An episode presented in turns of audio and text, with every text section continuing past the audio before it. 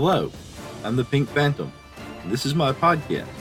Join me as I delve into the world of games and gaming, and especially old school RPGs.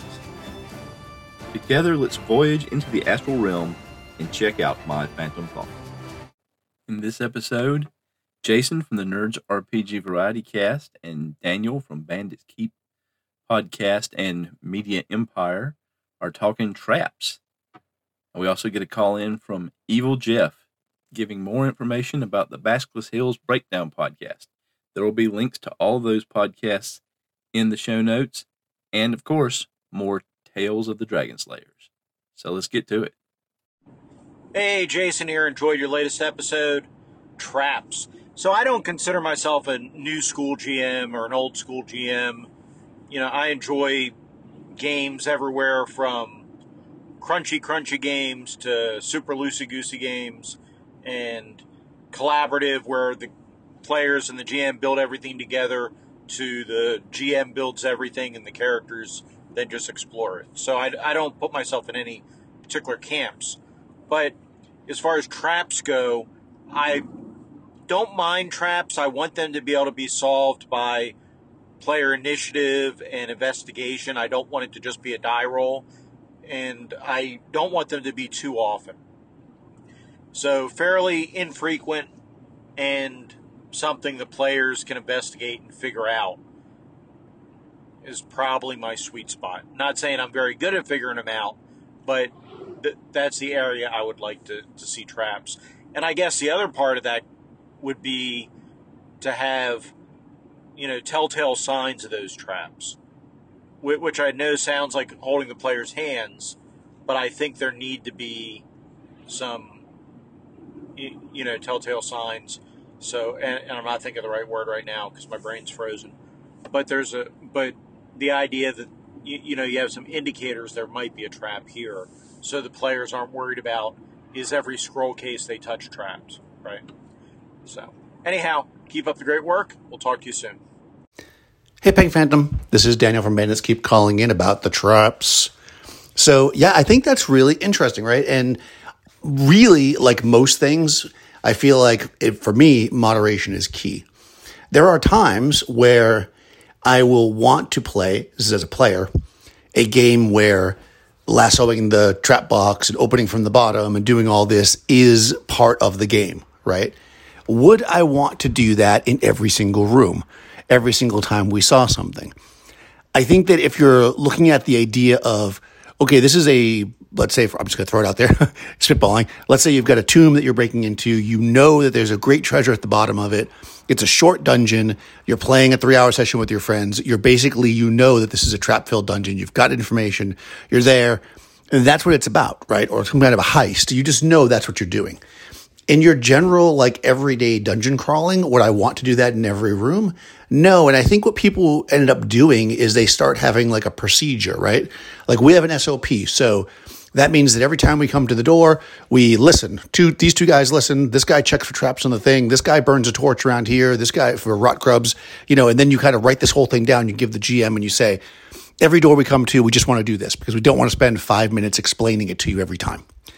And at that point, is it worth doing it, right? Because it's like, well, if you're just going to say they do it every single time, why even bother? And that is where the game comes in. What's fun for your table? So I think that we want to telegraph traps if we're going to have them in a location.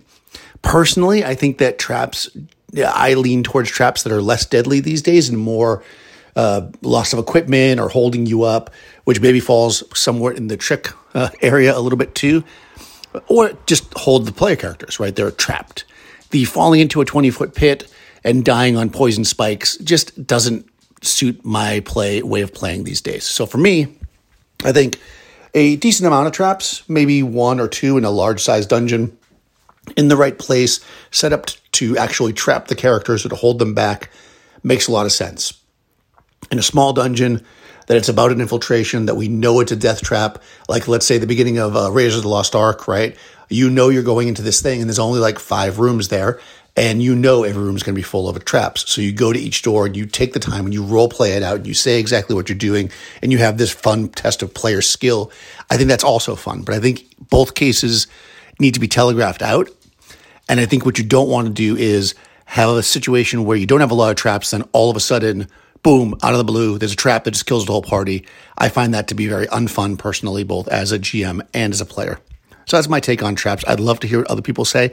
The other thing too, I'll point out, which a lot of people don't know this or remember it or use it, is that in BX and also OD&D, I'm not sure about AD&D, traps actually only open or fire on a roll of a one or two or a d6. This I really like because I think that the modern thought of trap is, and I mean people playing these days I talk to, you walk down you walk down a corridor, there's a trap on the floor, you fall into it. But the rules are not set up that way. And I think that's actually much more fun to play out because I like the idea that you can walk over a trap and have it not go off. It definitely builds tension and interest. And perhaps you find that trap on the way back or you use it to set it off for somebody else. It's just, it makes it much more interesting. I know. So as far as skill answering that part of your question, I think rolling to see, find a trap is fine. I tend to in my OD&D game, if the dwarf is looking and it's a it's a construction trap, they'll pretty much find it. That's just how I do it. If nobody's looking, then on a one or a two, it'll open on somebody as they go over it. If everybody gets past without setting it off, I generally roll one extra one or two. And if that comes up, then I say on the last person, I say, you just realized you all just walked over some kind of trapdoor. you know, I let them basically find it. That way they can use it. I think it puts it more fun in the game that way. I don't usually run games where the players need to be super precise as far as the lassoing. That's something I do enjoy as a player, though. So, anybody wants to run me an adventure like that, I like playing that kind of heist game. But that's typically smaller parties and smaller adventures. So, that's been a long message. By the way, I've been really enjoying the Dragon Slayers, and I am about to. I stopped the recording so I could listen to that. You were just about to start, so cool. I'm going to jump into it. Thanks to both of you for calling in.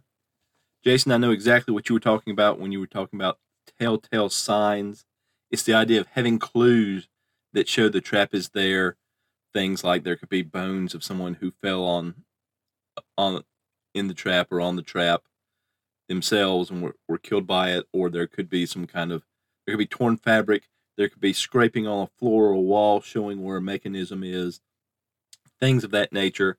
And I think that's very important just in general because that falls into the same category as things like mysteries and puzzles and even in the old school games where things aren't adjusted by level to what the player characters are what kind of monsters are around because you don't want to catch them you want to have some surprises and that's really to me what the random random encounter generation and stuff is for things that maybe even the GM doesn't know are coming or doesn't know it or doesn't know any more than except they're on a table they're going to end up rolling on. So there is some surprise there because you don't want it to get too formulaic, especially when, as Daniel was just talking about, there's a standard procedure they use. And they say, okay, we're using our standard door entering procedure. We're using our standard going down a corridor we think is trapped procedure. Because if you go too far in the procedural direction, which a lot of people who like old school games talk about procedures, you end up with just just a formula. It's formulaic.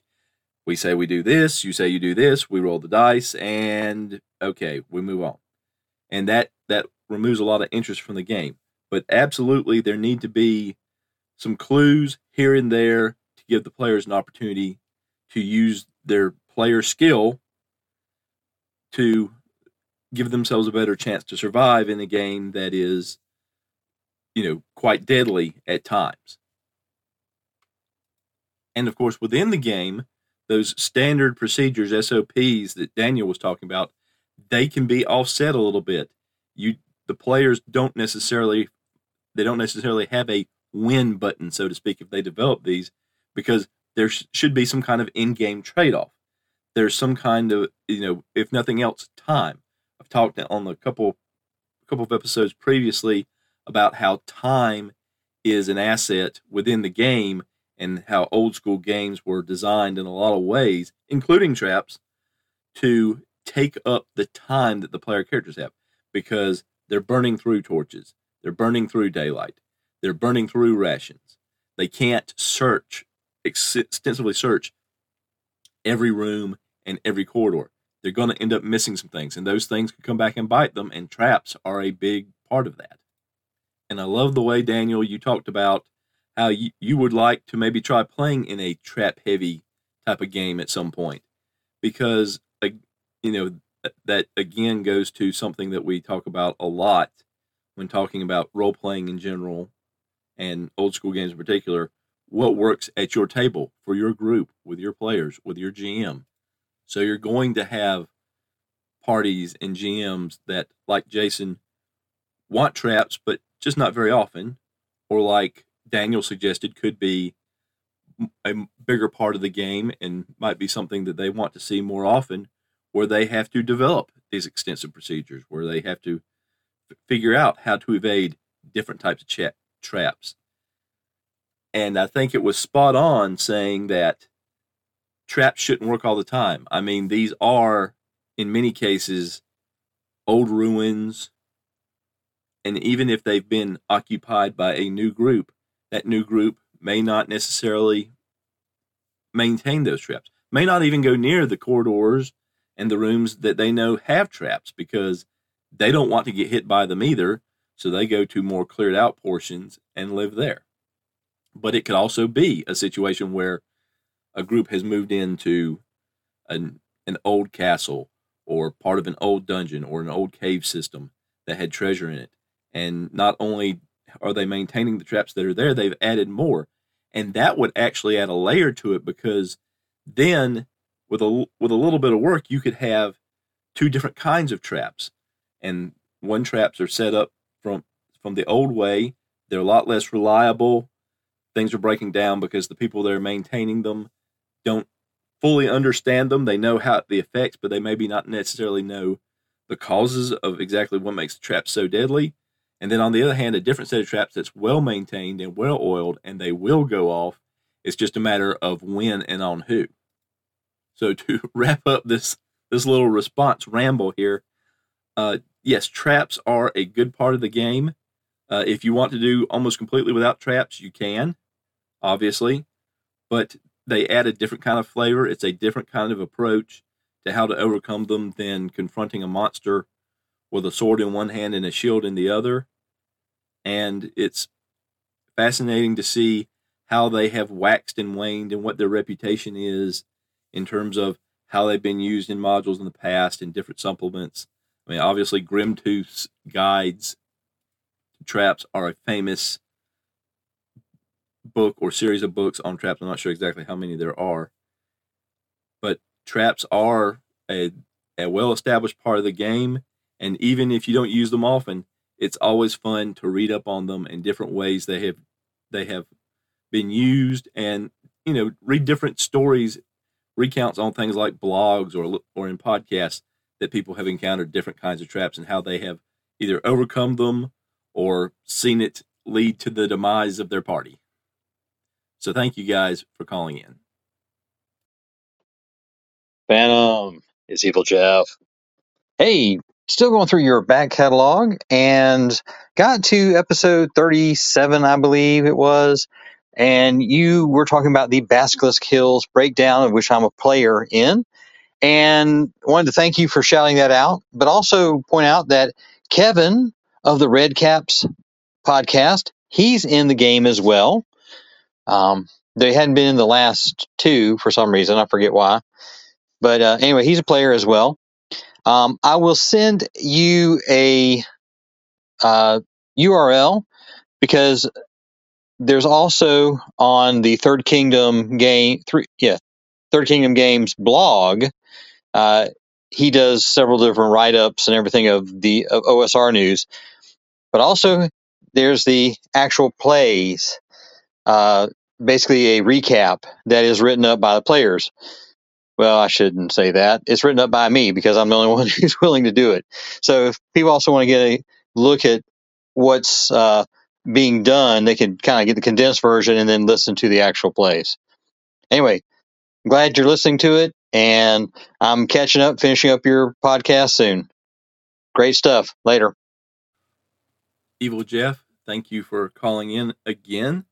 Uh, you've you've almost caught up to where I am in the current podcast regime. So that's very exciting. And it's very exciting that you've called in for a second time.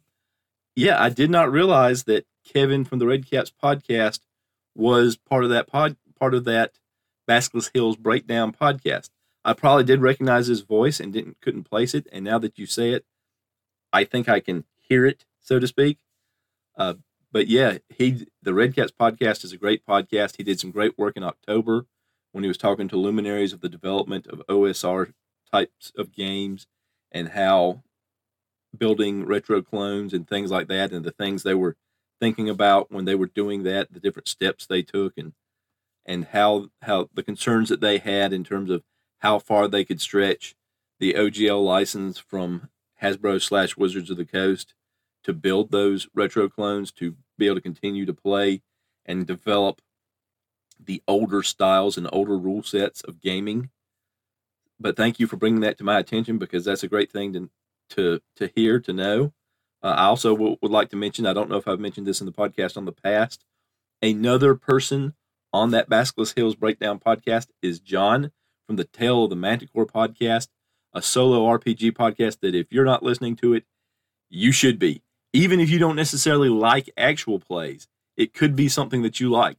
The production that he puts into it and the way he mixes the action of the characters he they're following and the mechanics that he uses and the world that he's building and how he puts those things together with an old school sensibility where the dice rule is just very good and I I would I would suggest anybody that likes old school gaming at least give that podcast an opportunity for a few episodes. I think it will grow on you and you really like it. And of course, Evil Jeff has a podcast, the Minions and Musings podcast. And he has some great stuff on there talking about an old school style of gaming and going doing overviews sometimes of different rule sets and and talking with his minions from time to time, his children as they play games and getting their perspective on it. So, three good podcasts the Red Caps podcast, Tell the Manticore, Minions and Musings, and I'll put links to all those in the show notes. And Jeff, I have in fact read through some of the previous actual play parts of the Third Kingdom Games blog. Also, will be a link in the show notes. And I, re- I really enjoyed that. I really like what you guys are doing. It's very different from any other kind of actual play I've heard. And hearing that that logistical style, that domain oriented style of play is something that I think really belongs out there. And I think, you know, it's been a part of the blog scene, the old school gaming movements, various movements for a long time. But a lot of times people just don't sit down and take time to read through blogs, especially if you catch it in the middle and you want to go back and, and read some others going through the back stuff. So having a an actual play podcast that people can listen to on a commute or if they have a job where there's some dead spots and they can listen to a podcast at their job or just doing chores around the house.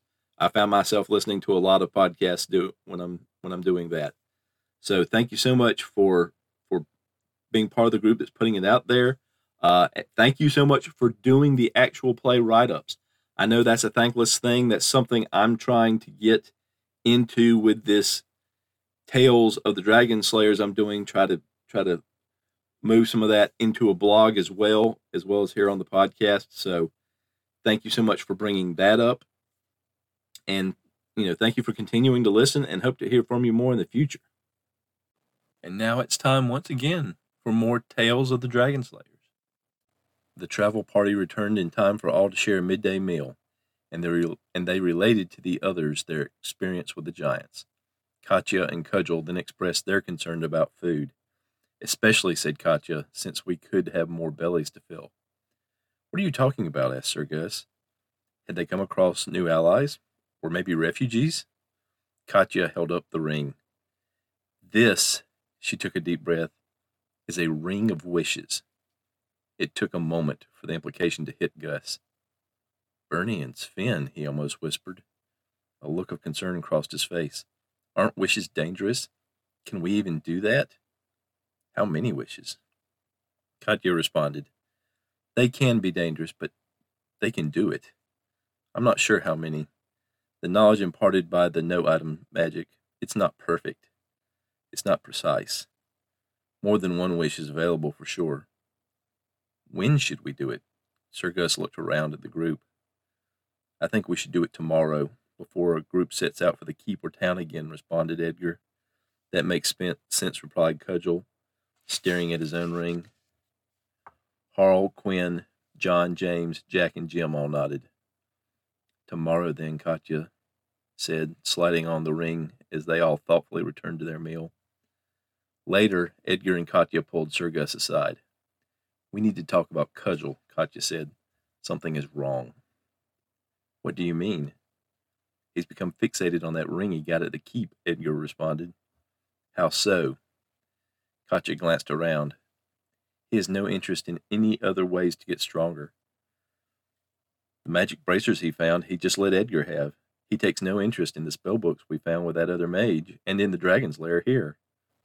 We had to practically fight him to make him keep the magic darts we found. Edgar added, In the autumn moments, he's always rubbing it, staring into it. What kind of a ring is it? asked Gus. Edgar shook his head. Seems to change. Whatever he thinks sounds mo- most powerful ring of wizards, ring of sorcery, ring of great power. Is he possessed? Katya paused. He still seems himself, but it's like he's smitten. A charm, maybe, said Edgar. In any case, stated Katya, he's never away from it or inattentive, or inattentive enough for me to check it. With a little more training, maybe I could figure it out. You think so? Gus asked. I'm not sure, Katya admitted. But since the dragon fight, I feel stronger, better. Perhaps we can find you a uh, mentor of sorts in town or at the fort. Your fighting skills seem better when you practice when we spar, Edgar suggested. Maybe, said Katya. That will take time. Till we move the rest of this, she trailed off. And, Sir Gus interjected, when we go into town, we probably need to at least form the garrison commander the dragon is dead. Do you think that's wise? Edgar asked. At this point, I think it's necessary. The fort's been on a razor edge for two months now.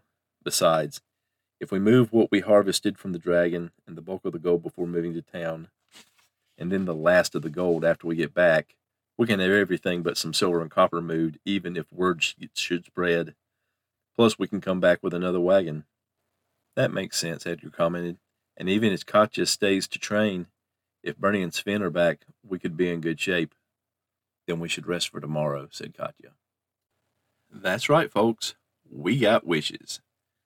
The fate of the dice, when rolling up the dragon hoard, put a ring of three wishes into the hands of our party, so they have the opportunity to bring Bernie and Sven back from the dead.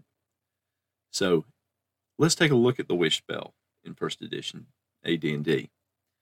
The wish spell is a more potent version of a limited wish. If it is used to alter reality with respect to hit points sustained by a party, to bring a dead character to life, or to escape from a difficult situation by lifting the spellcaster and his or her party from one plane to another, it will not cause the magic user any disability. Other forms of wishes, however, will cause the spellcaster to be weak, minus three on strength, and require two to eight days of bed rest due to the stresses the wish places upon time, space, and his or her body. Regardless of what is wished for, the exact terminology of the wish spell is likely to be carried through.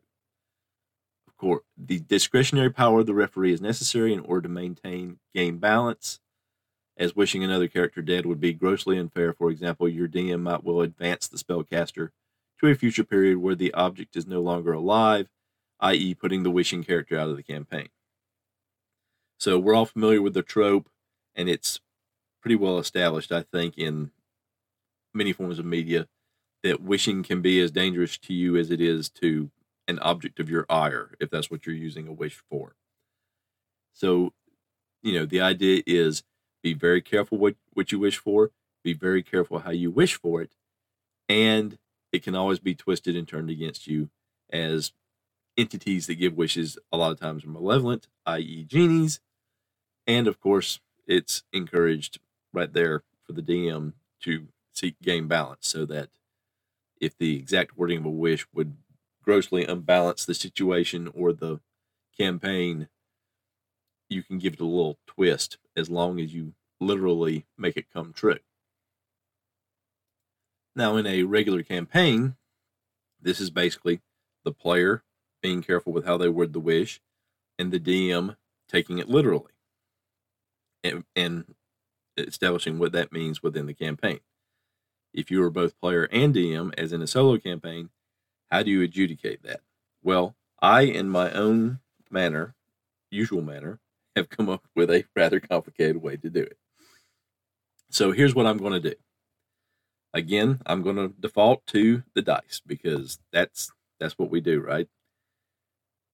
I come up with a process where what I work through what does it mean to make a wish and what what effects would hinder or help it being what the person desires as opposed to just literally doing something that maybe is not the end result they wanted. So I came up with the idea of this. The person making the wish has to understand the danger in poorly worded wishes. If they do, they must be capable of making the wish properly and formatting the wish to speak it the way they need it. They must overcome the fear of making a mistake, and they must make the wish flawlessly. And I translated each of those four things into essentially a ability score check, which in first edition AD&D is you're trying to roll under your ability score. So for the first first thing, understanding that the danger of a poorly worded wish, to me, that's a wisdom. That's a wisdom check. The second, being capable of wording the wish to be exactly what you want, that's an intelligence check. Being able to overcome your fear of making a mistake, that's a charisma check. And then the last check, initially I'd said, well, if you make the wish by speaking it, that would be dexterity. If you make it by thought, that would be intelligence. If you make it just by kind of willing it into existence, that would be constitution. But having just read the the description of the spell, it has a verbal component. So wipe away those other two, it's a dexterity check. So I'm going to give each check an opportunity to give a bonus to the next check. So, for example, if you succeed in your wisdom check, and I broke it down with you'll get a plus two bonus to the next ability score, meaning it raises that next ability score up higher so you can get a higher result and still succeed. Because we're looking to roll high but under the ability score. You get a plus two on a 15 or better. Because 15 in AD&D is roughly where bonuses start kicking in for a lot of your ability scores. 6 to 14, you'll get a plus one bonus. And on 1 to 5, where you're just you're you're easily making the check, but it's not, you know, you're not getting a great use of your full faculties. You've still succeeded on the check. Now, if you fail the check, in the case of the first check, the wisdom check, you're not going to make either of the next two, the intelligence and the charisma, give, which means basically it robs you of the chance of getting a bonus to work your way up to a bonus on the final roll. And then, of course, the final roll, executing it if you failed the wisdom check, you just won't get a bonus. It's not going to give you a negative. But I also figured that the scope of a wish and the knowledge you have of what you're wishing for would also affect your ability to make an effective wish. So, in the case of knowledge, I, and I tried to break it down into where you had three, essentially three segments of each. In terms of knowledge, it's if you're wishing it if you're wishing something you know about very strongly, that's your best category one. Category two is if it's something you know a little bit about, and three is if it's something you don't really know anything about. Like if you made a wish trying to alter the physics of the universe, but you know nothing about physics. And then in terms of area of effect, if it's yourself, that's a category one. If it's for another person or a few couple people or a few people or limited area, that would be a category two. And a category three would be anything a much larger area.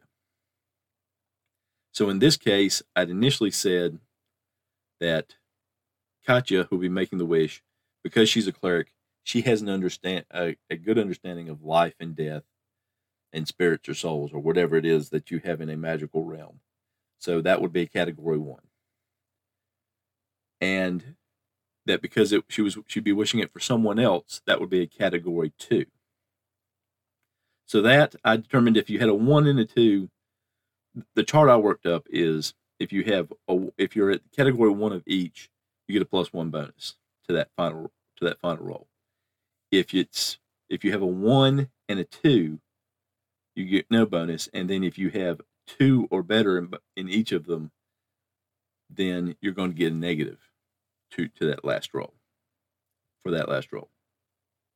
But having read the wish spell again and seeing that wishing someone back to life is one of the less stressful wishes, I'm going to say that's a category one both. So you'll get a plus. So she'll get a plus one in that final roll for making the wish. That that last ability score check. And again, depending on how she rolls that final check on on a fail, it will succeed to a it will succeed, literally succeed. They will come back to life, but there will be some kind of major complication. I'm leaning toward undead. Uh, if she succeeds, but it's a low roll, it'll have some side effects. I may very well pull from the side effects of it may have an effect with the campaign later on where some some entity or deity takes notice of this person coming back to life uh, on a middle level roll that 6 to 14 range on that last roll. There'll probably be some kind of minor complications. I may look at the uh, the side effects from the artifacts potential side effects from the artifacts and implement one or more of those and then finally, if she hits that 15 plus on the last roll while staying under her her score, then it'll be a, just a complete success.